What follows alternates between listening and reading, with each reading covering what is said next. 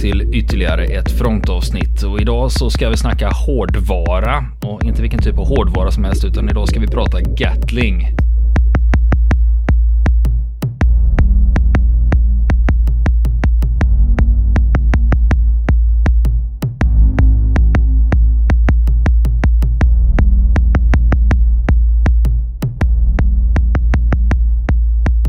Vad har du att säga om Gatling, Niklas? Jo, det finns en hel del att säga om, eh, om Gatling-kulsprutor. Har du någon aning om när den faktiskt började användas första gången? Jag har ett, eh, från min barndom så minns jag ett Lucky Luke-album. Mm. Där hade de handvevade Gatling-kulsprutor som de hade för att bevaka ett fängelse. Mm. Och det var just att de vevade, de kallade dem för kaffekvarnar och de vev, handvevade eh, och sköt Exakt. med de här. Och det, och det är ju Gatling. Ja. Men då, då är det ju, vad ska vi säga, mitten 1860. Ja, det är nästan huvudet på spiken där. Det är det faktiskt. Jag är riktigt impad. För jag, för jag funderar också på det här med amerikanska inbördeskriget. Mm. För det brukar alltid ske mycket utveckling i samband med större krig. Mm. När man lägger resurser. Och det är då det sker mycket framsteg. Mm. Jag, jag nosar i rätt härad eller? Ja, mer än nosar. Du klampar fullkomligt in i det kan man säga. Det är, jag är ruggigt imponerad. Du har räknat ut det här. Eh, och det, det, var ju så alltså den första gattlingen, den var den här handvevade som man pratar om och den kom i samband med amerikanska inbördeskriget så det är helt riktigt. Och varför heter den Gatling? Jo, den är ju döpt efter uppfinnaren då, Richard J. Gatling. Och eh, han kom egentligen från sydstaterna från början. Han hade gjort eh, karriär som uppfinnare i olika sammanhang i eh, North Carolina och i Tennessee. Gjort mycket jordbruksmaskiner och sen hade han flyttat till eh, Indiana, Indianapolis, eh, som då hamnade på nordsidan då, eh, när inbördeskriget bröt ut 1861. Och han eh, solidariserade sig med nordsidan och började tänka på hur man skulle kunna förbättra vapnen. För på den här tiden så sprang man ju fortfarande runt med musköter på slagfältet, låg eldhastighet. Mynningsladdare. Mynningsladdare, ja precis. Eh, tjoffa i krutpåse och eh, kula i, i loppet där samtidigt som någon står och siktar på dig kanske 100-200 meter bort där då. Väldigt eh, stressande när man är soldat under sådana omständigheter och många dog ju eftersom eh, det blev ju extremt höga förluster under amerikanska inbördeskriget just för att eh, man lyckades förlänga skottradien.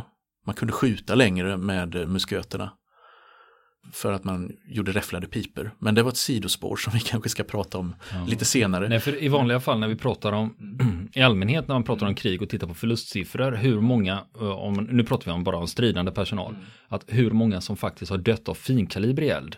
Det brukar ju ofta vara mycket mindre än till exempel artilleri eller bombanfall eller någonting. Och då, men så var det inte på amerikansk inbördeskrig. Det var, var, det hög dödsratio Extremt på finkalibrig eld, alltså musköter. Det var ju det, för man hade förbättrat vapnen men inte taktiken. känner vi ju igen från första världskriget också. Det var Napoleon-taktik. Det var Napoleon-taktik, jajamän. Och eh, täta klungor med soldater som stod i led och sköt på varandra i väldigt stor utsträckning. Då. Men den här Richard Gatling då, han funderade på hur ska man komma ifrån det? Hur ska man göra kriget så kort som möjligt? Hur ska man kunna se till att inte så många människor stryker med? Och det är ju en liten paradox när man tänker på vad en Gatling kan göra. De eh, så oerhört mycket kulor de spyr ut och död och förintelse. Men han fick en idé och han använde en förlaga till den här kulsprutan då som han uppfann då. Den, eh, den första varianten den gjorde 200 skott i minuten, sex pipor som vevades runt.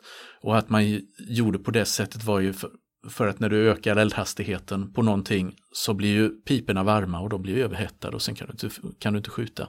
Och för att hindra detta att de inte blev så överhettade så fort så ökade man antalet piper, gjorde den här kaffekvarnen som du säger då. In med en kula, iväg nästa pipa, kula iväg, nästa pipa och så vidare medan det matar in i andra änden nya, nya kulor då. Och eh, den hade fyra mans betjäning då, de första Gatlingarna. De var ju satta på en sån här eh, underrede som man hade till gamla kanoner på den tiden då. Det är hjul och grejer. Jajamän.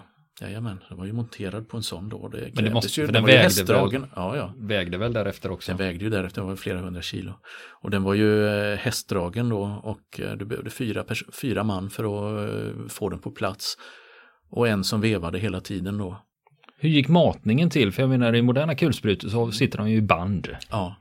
Gjorde de det här också? Ja, det, man hade en slags låda till den här Gatlingkulsprutan som det hela tiden matades fram. Men låg det lösa kulor i det här magasinet då? Nej, det var på den här tiden hade man ju fortfarande inte patroner.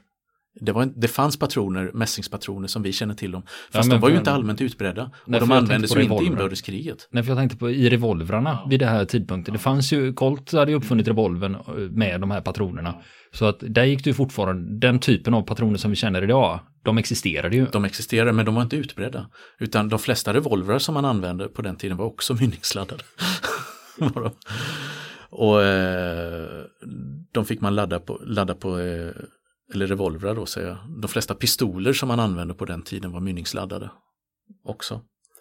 Eh,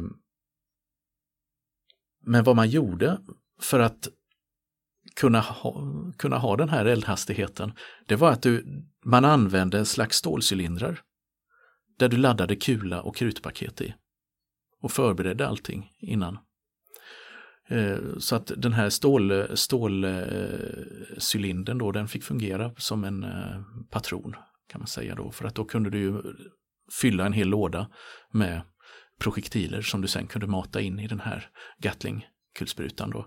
Och det var förlagan till det här, det var en frösåningsmaskin Jaha. som Gatling hade uppfunnit tidigare. Ja, men han var jordbruksutvecklaren, ja. Jajamän, jordbruks han utvecklade jordbruksmaskiner, jordbruksredskap mm. av olika sorter. Det var eh, hans stora specialitet. Och idén hämtade han därifrån. En såningsmaskin som han hade uppfunnit då, som, som matade fram frön. Nu kunde man mata fram kulor till, eh, till den här istället. Och istället för att plantera så dödar man. Och eh, han sa så här några år senare om den här uppfinningen då att, att det slog mig att om jag kunde uppfinna en maskin, ett gevär, som kunde göra det möjligt för en man att strida som hundra man, så skulle det göra stora arméer överflödiga. Och följaktligen så skulle risken att bli utsatt för strider och sjukdomar minska kraftigt.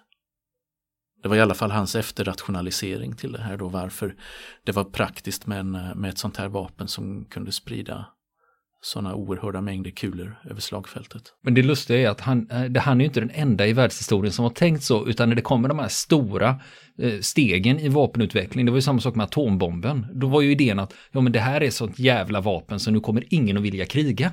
Nej, precis. precis. Det, så det är ju samma tankebana. Ja, ja, men nu då? Eh, nej, nej, just det. Men nu då? Så är det. Är det ju hela tiden. Så att den, den uppfanns 1861, alltså ungefär vid tiden för inbördeskrigets utbrott. Så togs den första prototypen fram här då i en verkstad i Indianapolis. Och eh, den användes också i några exemplar under amerikanska inbördeskriget. Inte alls många, men det köptes in av några generaler och användes framförallt i slutet av inbördeskriget 1864-65. Eh, för då hade inbördes, inbördeskriget på östkusten utvecklats till ett eh, skyttegravskrig med mycket belägringar och sånt, speciellt kring en stad som heter Petersburg i Virginia. Och där satte man in ett antal eh, Gatlings i skyttegravarna här för att stoppa fientliga anfall då Eh, från sydstaternas sida och sen monterades några också på patrullbåtar, eh, Gatlingkulsprutor då, så att eh, man patrullerar upp och ner för floderna. Men det verkar ju som, för om du tänker dig att de prototypen kom fram 61 och sen att den kom till större användning i slutet. Det verkar som att dåtidens militärer inte fattade grejen. Nej, det var väl det att det tog, det som det brukar vara men när du, när du för in nya uppfinningar att det finns ofta ett visst motstånd och de fattar, fattar inte riktigt grejen eller behovet av den från början. Och sen var det det att han var, sågs, ansågs vara lite suspekt. Gatling? Ja, på nordsidan eftersom han var född i sydstaterna och kom därifrån.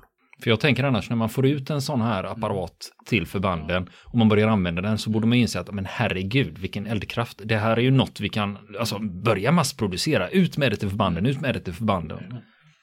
Nej men det, det tog som sagt tid och det, det, var ju antagligen, det var ju dyr också. Ny uppfinning, den var förhållandevis dyr att tillverka och eh, det kan ju vara sådana saker som spelar in där också och sen den här naturliga trögheten hos generalerna då. Eh, men eh, han misstänktes ju vara spion för sydsidan bland annat. Eller, eh, och eh, Copperhead som man kallade det på den tiden. Och det gjorde ju också att eh, man såg lite med skepsis på hans, hans uppfinningar.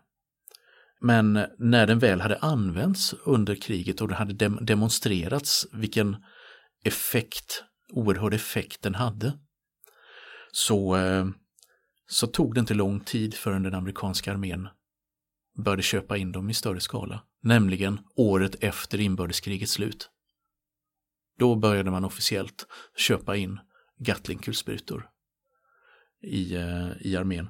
Och eh, man, man måste komma ihåg att det här var ju fortfarande inget automatvapen. På det viset att? Nej, därför att du hade ju den här snubben som var tvungen att stå och veva hela tiden. Så den första, det här var ett stort framsteg på vägen till eh, militära automatvapen. Men det var först Maximkulsprutan, man tog patent på den i början av 1880-talet. Det är den första eh, automatvapnet. Där, där man alltså tar tillvara eh, krutgaserna från, eh, från föregående kula för att eh, hålla mekanismen igång. Precis som man gör i moderna automatvapen exakt, också. Så, och där kan jag ju tycka att vad hände med, alltså, jag som spelar dataspel på 90-talet, där man hade railguns och sådana här, ja, just här grejer, att man använde sig av andra typer av framdrivning mm. för att få iväg en projektil. Mm. Och, och där kan jag tycka att, men herregud, den här principen för maximkulsprutan, där man använder krutgasen för att ladda om, att vi inte har kommit längre, jag menar 1880 det är ju 100, 130 år sedan. Och vi använder ju fortfarande bensinmotorer från 1800-talet. Dessutom, de är bara påbättrade med lite elektronik. Men det är ju samma som vi kör runt i. Ja, vad fan är flygbilarna? ja, var är, var är svävarna? ja, precis. Men, men eh, han blev ju väldigt rik på kuppen, men han sålde redan 1870 eh, patentet till en annan vapentillverkare, Colt, som du kanske känner till. Ja, visst. Och, eh, men han, han kvarstod som vd ändå för bolaget ända till slutet av 1800-talet, 1897 då, för eh, Gatling. Mm. Eh, och eh, där på 1890-talet så uppfann han också en variant med elmotor som skulle driva eldgivningen framåt. Och då kan man snacka om den första automatversionen av, av eh, Gatling-kulsprutan. Då. Men den, den blev, där kom man upp alltså i en eldhastighet på 3000 skott i minuten. Det är bra även med våra, ja, våra mått Även mätt. med våra mått, mått mätt så är det imponerande. Och, eh, men den fick inte så stor, den fick ingen spridning så att säga utan man hade kvar den här handvevade varianten då. Den användes faktiskt i ett, eh, i ett krig då i Sydamerika i, i slutet av 1800-talet där mellan, mellan eh, Peru och Chile användes den eh, för första gången då efter inbördeskriget. Men sen så blev den eh, klassad som omodern. Redan 1911, amerikanska armén, så började man utrangera dem. För att det här var, såg man då som en gammal konstruktion. Man, man hade gått över till eh, vanliga kulsprutor. Den hade segrat i så att säga teknikracet där då och eh, den förpassades till eh, historiens garderob kan man säga. Den här, den här modellen, Gatlingen då. Ända tills kalla kriget bröt ut. Och då snackar vi flera årtionden senare alltså. Så tar man upp den här idén igen, eh, grundkonstruktionen i, i Gatling, fast då som, en, som ett automatvapen.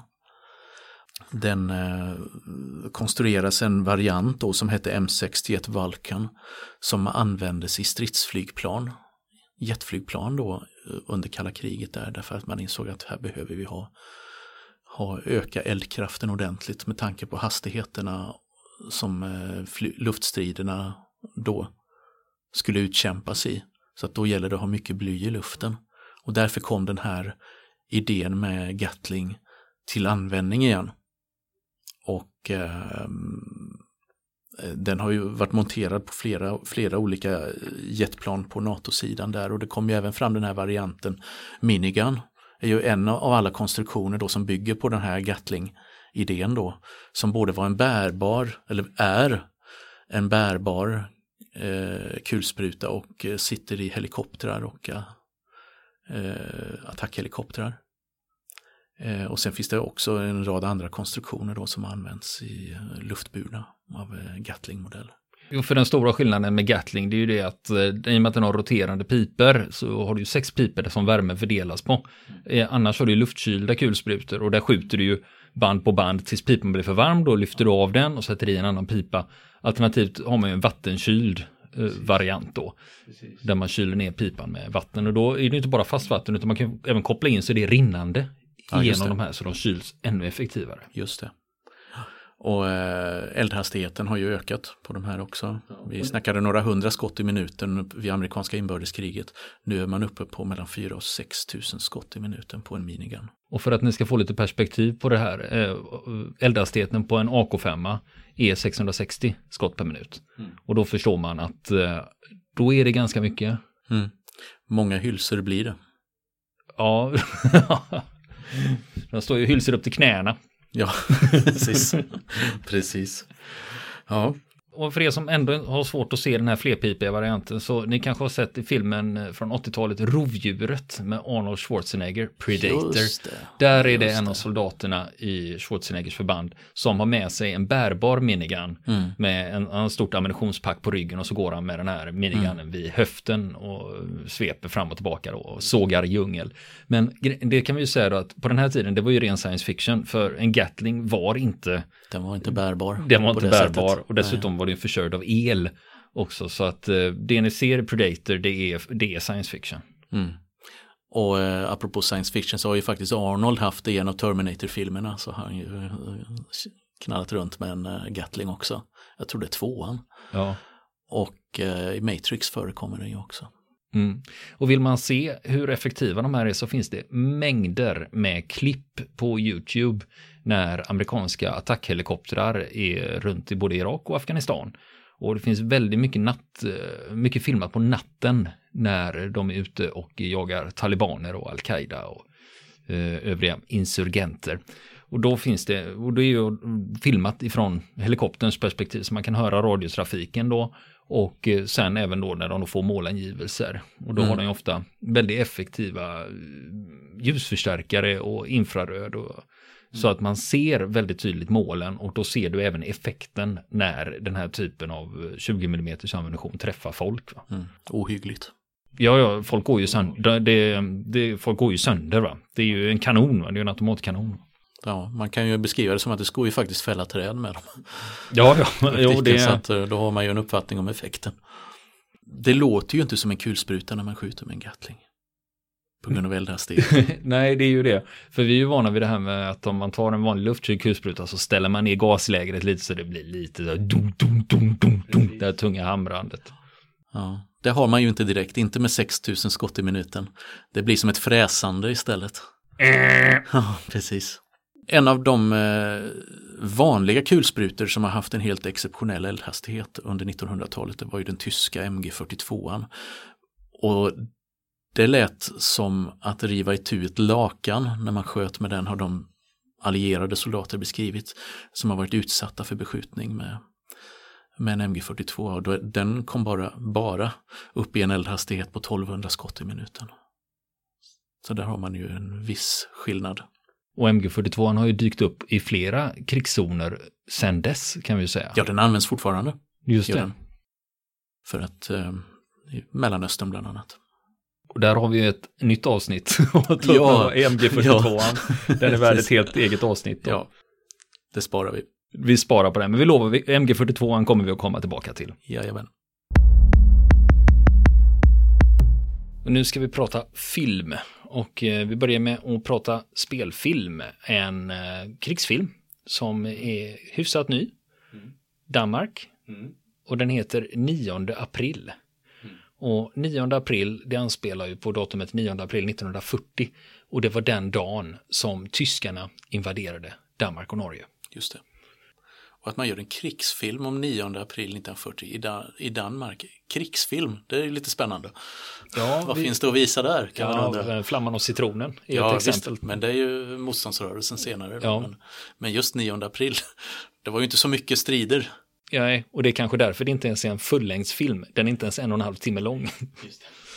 Så eh, det, det, kan man ju säga. Det börjar med att man får följa ett förband dagarna innan 9 april när de är ute på övningar och så vidare. Och sen då när man får underrättelser om att eh, tyska armén håller på att kraftsamla söder om danska gränsen. Och eh, sen eh, är det ett eh, cykelskyttekompani vi får följa eh, när de blir stationerade ganska nära den tyska gränsen. Och deras uppdrag är ju då att försöka bryta det tyska anfallet, eller i alla fall försena det. Just det. Medan man mobiliserar då som det var tänkt. Och problemet är ju att danska armén vid den här tidpunkten hade ju inte så stor, gigantiskt stora resurser att sätta emot den tyska krigsmaskinen när de väl bestämmer sig för att rulla över gränsen. Utan eh, det första är att cykelkompaniet får rycka ut och de ska försöka hålla ett vägskäl eh, mot den tyska krigsmakten när de kommer rullande då. Och det blir ju ganska snabb reträtt där efter en kortare eldgivning när de inser att de inte har så mycket att sätta emot utan istället ska de omgruppera sig i en dansk stad och försöka hålla ställningarna där så gott det går. Just det. Just det. Och den är, den är intressant ur flera olika aspekter. Bland annat är det för att danska krigsfilmer ser vi inte så ofta, precis som du har konstaterat. Nej, just det. Nej, precis det, det, kom ju, bara som ett stickspår, så kom ju den här, det var minst en dramaserie 1864 här om året. Som handlar just om striderna mellan Danmark och Preussen 1864 då i södra, södra delen av eh, södra Danmark. Och eh, oerhört välgjord. Men den här filmen gjorde mig absolut nyfiken när jag såg, eh, såg att den hade kommit ut. Och eh, jag måste säga att i all sin enkelhet så de stridsscener jag sett i filmen eh, ganska trovärdiga.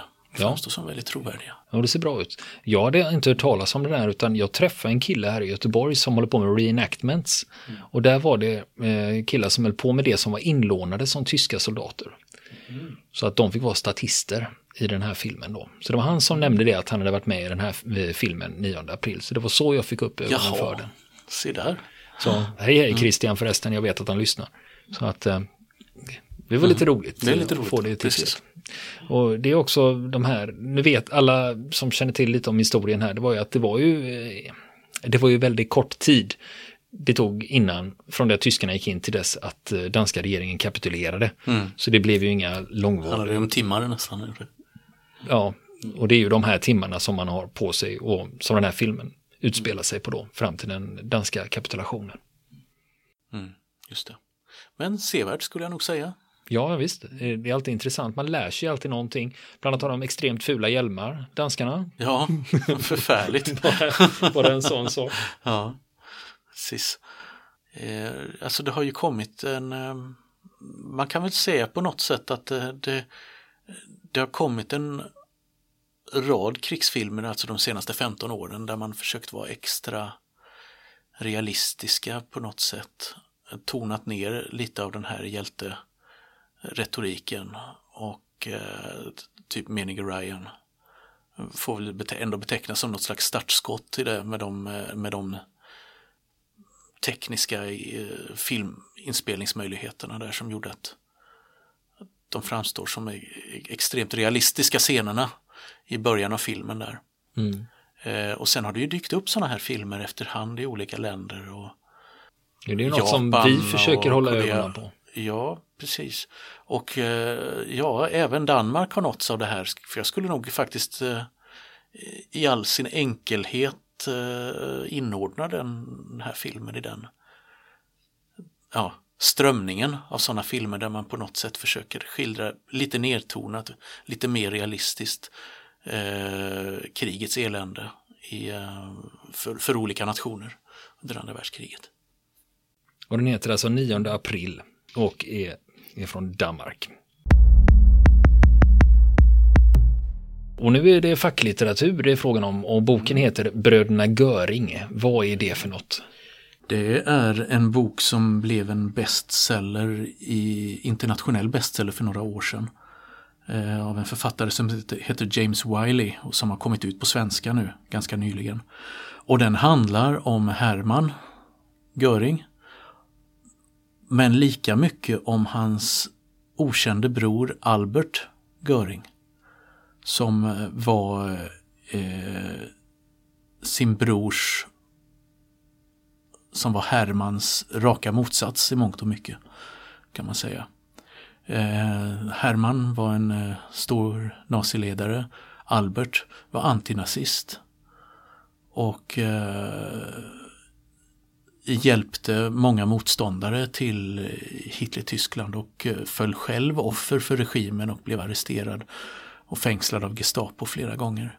Men hans kontakt då, men att eftersom han var Hermans bror då så klarade han sig ganska bra eller? Han klarade ju sig många gånger för att hans, hans, eh, hans mäktige bror då kunde hjälpa honom ur eh, många kniper. Inte alltid men eh, oftast kunde han göra det via olika kontakter och eh, Albert Göring då som kunde också utnyttja sin bror för att och dennes kontakter för att eh, hjälpa personer som ville komma undan nazisternas förtryck på olika sätt. Eh, och eh, det är fascinerande, kan man säga, dubbelbiografi över två bröder som var så pass olika varandra. Och som utnyttjar källor som är ehm, nya i sammanhanget. Eh, bland annat från Tjeckien där Albert Göring var en eh, stor direktör inom Skolaverken. Eh, till exempel under 40-talet. Och flera andra källor som inte tidigare har använts i så stor utsträckning av historieforskningen. Vilket gör att det, det är en hel del nytt material i, i den här boken. och den visar också hans brodern Albert Görings eh, tragiska öde efter kriget. Eh, trots att han var i mångt och mycket en motståndsman och han var antinazist så blev han ju inte trodd av många och blev bemött med misstänksamhet och fientlighet och även eh, fängslad som misstänkt krigsförbrytare eftersom han just hade varit bror till Hermann Göring. Och eh, misslyckades efter kriget med mångt och mycket han tog för sig både egna felaktiga beslut, dåliga beslut och investeringar och just omgivningens brist på förståelse för vad han egentligen hade gjort. Så det blev namnet, efternamnet blev en slags förbannelse för honom där. Hur slutade det med Albert då? Ja, han dog eh, i... Du kanske inte ska berätta slutet? Nej, han dog. Gjorde han. Spoiler alert. ja, precis. Eh, men Alltså det är en mycket läsvärd bok ska jag säga och väldigt, väldigt eh, välskriven. Och eh, den har kommit ut på ett mindre svenskt förlag som heter Bakhåll. Eh, lite förvånande i sammanhanget att just det, det här förlaget som är ett superkredit, eh, litet kulturellt förlag som bland annat gett ut mycket Kafka och så vidare och kastat sig in och ger ut en bok om eh, bröderna Göring. Det, det överraskade mig ganska mycket. Hade det varit historiska media eller Fischer förlag eller någonting eller Ersats hade jag inte varit lika förvånad. Eh, men eh, de har gjort en välgärning tycker jag genom att, genom att ge ut den här och den förtjänar en stor läsekrets på svenska. Författaren han heter James Wiley, W-Y-L-L-I-E och boken den heter Bröderna Göring, Herman och hans antinazistiske bror Albert. Vi har fått fältpost till fronten. Och det är från Niklas i Karlshamn. Han skriver så här. Tack så hemskt mycket för en underbart bra podcast. Intressant, lärorikt och roligt. Jag brukar lyssna mycket på ljudböcker och podcast när jag åker till och från jobbet. Problemet är att jag lyssnar för mycket, så jag kommer snabbt ikapp det jag lyssnar på.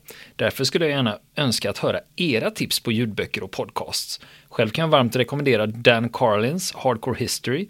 För något avsnitt sen läste ni upp ett mejl angående att ni borde dramatisera mera och här har ni den ultimata förlagan. Dan Carlin är en gammal nyhets och radiopratare med en historieexamen. Varje program och serie grundar han med en gedigen research och fakta. Källorna publicerar han också, men håller en underhållande och intressant berättarteknik rakt igenom. Väl värt att lyssna. Speciellt serierna om mongolerna, första världskriget, andra världskriget, östfronten och Prophets of Doom. Och det var från Niklas i Karlshamn som rekommenderar Dan Carlins Hardcore History. Mm, kul, den har jag inte lyssnat på själv så att eh, det ska jag lyssna, gå in och göra. Ja, lyssnar, ja. Du, lyssnar du på några podcasts? Mm. Ja, eh, nu det senaste halvåret eh, har jag inte lyssnat på så många men innan jag har varit ute och gått väldigt mycket så har jag ofta haft podcasts i lurarna. Ehm, och jag lyssnar på en del tyska podcasts. Det är kanske tyvärr ehm, just historiepodcasts då och de eh, som jag tyckte var väldigt bra. En som kommer med ett avsnitt varje dag på eh, sy Sydvästdeutsche Rundfunk. Vad fan, och, jobbar de med det? ja, precis. jobbar de med ja, podcasten? Ja. Och det, men det är mer historiskt eh, vinklat i allmänhet och inte militärhistoriskt. Så att, där kan dyka upp intressanta militärhistoriska eh, avsnitt i det där. Men eh, den är lite mer åt det allmänna hållet. Och sen är det en annan från eh, eh Nordtyska radion NDR, Norddeutsche Rundfunk i Hamburg som har ett program som går eh, en gång i veckan där man sammanfattar ungefär som, eh, som Sveriges Radios eh, vetenskap historia fast på en lite mer akademisk nivå. Så så roligt har jag när jag är ute och går. Men det handlar ju väldigt mycket om att lära sig saker mm. och det är just det där med podcast, det är ju det att det har öppnat upp att vem som helst kan publicera på Precis. gott och ont ska Precis. jag säga. Precis, och allt är ju inte bra som finns där ute. Nej, men det pratar inte vi om. Nej. Utan vi ska bara mm. prata om, och nu, nu kommer ni säkert, nu ska jag prata om vilka podcasts jag lyssnar på. Mm. Och jag är rädd att ni kommer att bli besvikna för jag lyssnar i stort sett ingenting på militärhistoriska podcasts överhuvudtaget. Det är när jag researchar ett ämne, då kan jag leta i det, men det är ingenting jag strölyssnar på. Utan nummer ett som jag tycker är bästa podcasten jag någonsin har hört. Det är den amerikanska This American Life från National Public Radio. Och det är vanliga reportage, att man tar ett tema och sen gör man en serie reportage på det. Publicerar ett, en timme i veckan och det håller väldigt hög kvalitet. Sen mm. finns det också ett annat, eh, en annan podcast som jag lyssnar på som eh, heter Car Talks. Det är som Bosse Bildoktorn fast roligt. Så brukar jag förklara det. Det är två bröder i Boston som har det här också på NPR. Alltså en, över hela nationen. Nu är det här nedlagt. De har slutat sända men de repriserar. Det finns tusentals avsnitt av det här så varje vecka kommer det ett nytt Car Talk avsnitt där folk får ringa in. Och det är just det här att de sitter och tjabbar med eh, med de som ringer in. De sitter och skojar. Det är hela tiden roligt, det är underhållande samtidigt som de är jätteduktiga bilmekaniker. Mm -hmm. Och det är en jätterolig kombination. Och sen lyssnar jag även på Stuff You Should Know med Chuck and Josh, Josh heter de. De tar också upp eh, fakta, eh, fakta och eh, sitter och pratar om det och det sprider sig. Ja, det kan gälla historia, det kan gälla vetenskap, det kan gälla populärkultur eller vad som helst, eh, högt och lågt. Så det är framförallt de tre. St stuff you should know med Chuck Det låter inte riktigt sådär förtroendeingivande.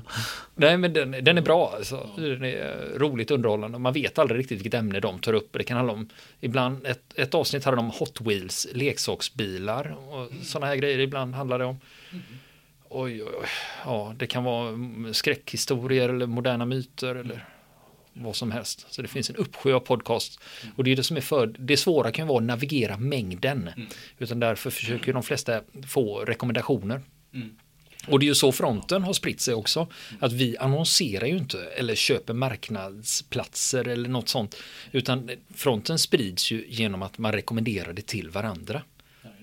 Så vi är ju inte, på det viset skiljer vi oss inte från någon annan podcast mer än att vi är snäppet bättre då. Ja, exakt. du är så blygsam. Men framförallt, framförallt ja. ödmjuk då, ja. ska man väl säga. Mm. Och där hoppas jag att du fick svar på dina frågor, Niklas från Karlshamn. Vill ni komma i kontakt med oss så kan ni göra det via vår Facebook-sida som heter Fronten. Det är inga problem för er att leta er fram där. Eller också så mejlar ni på vår mejladress och det är frontenpodcast.gmail.com.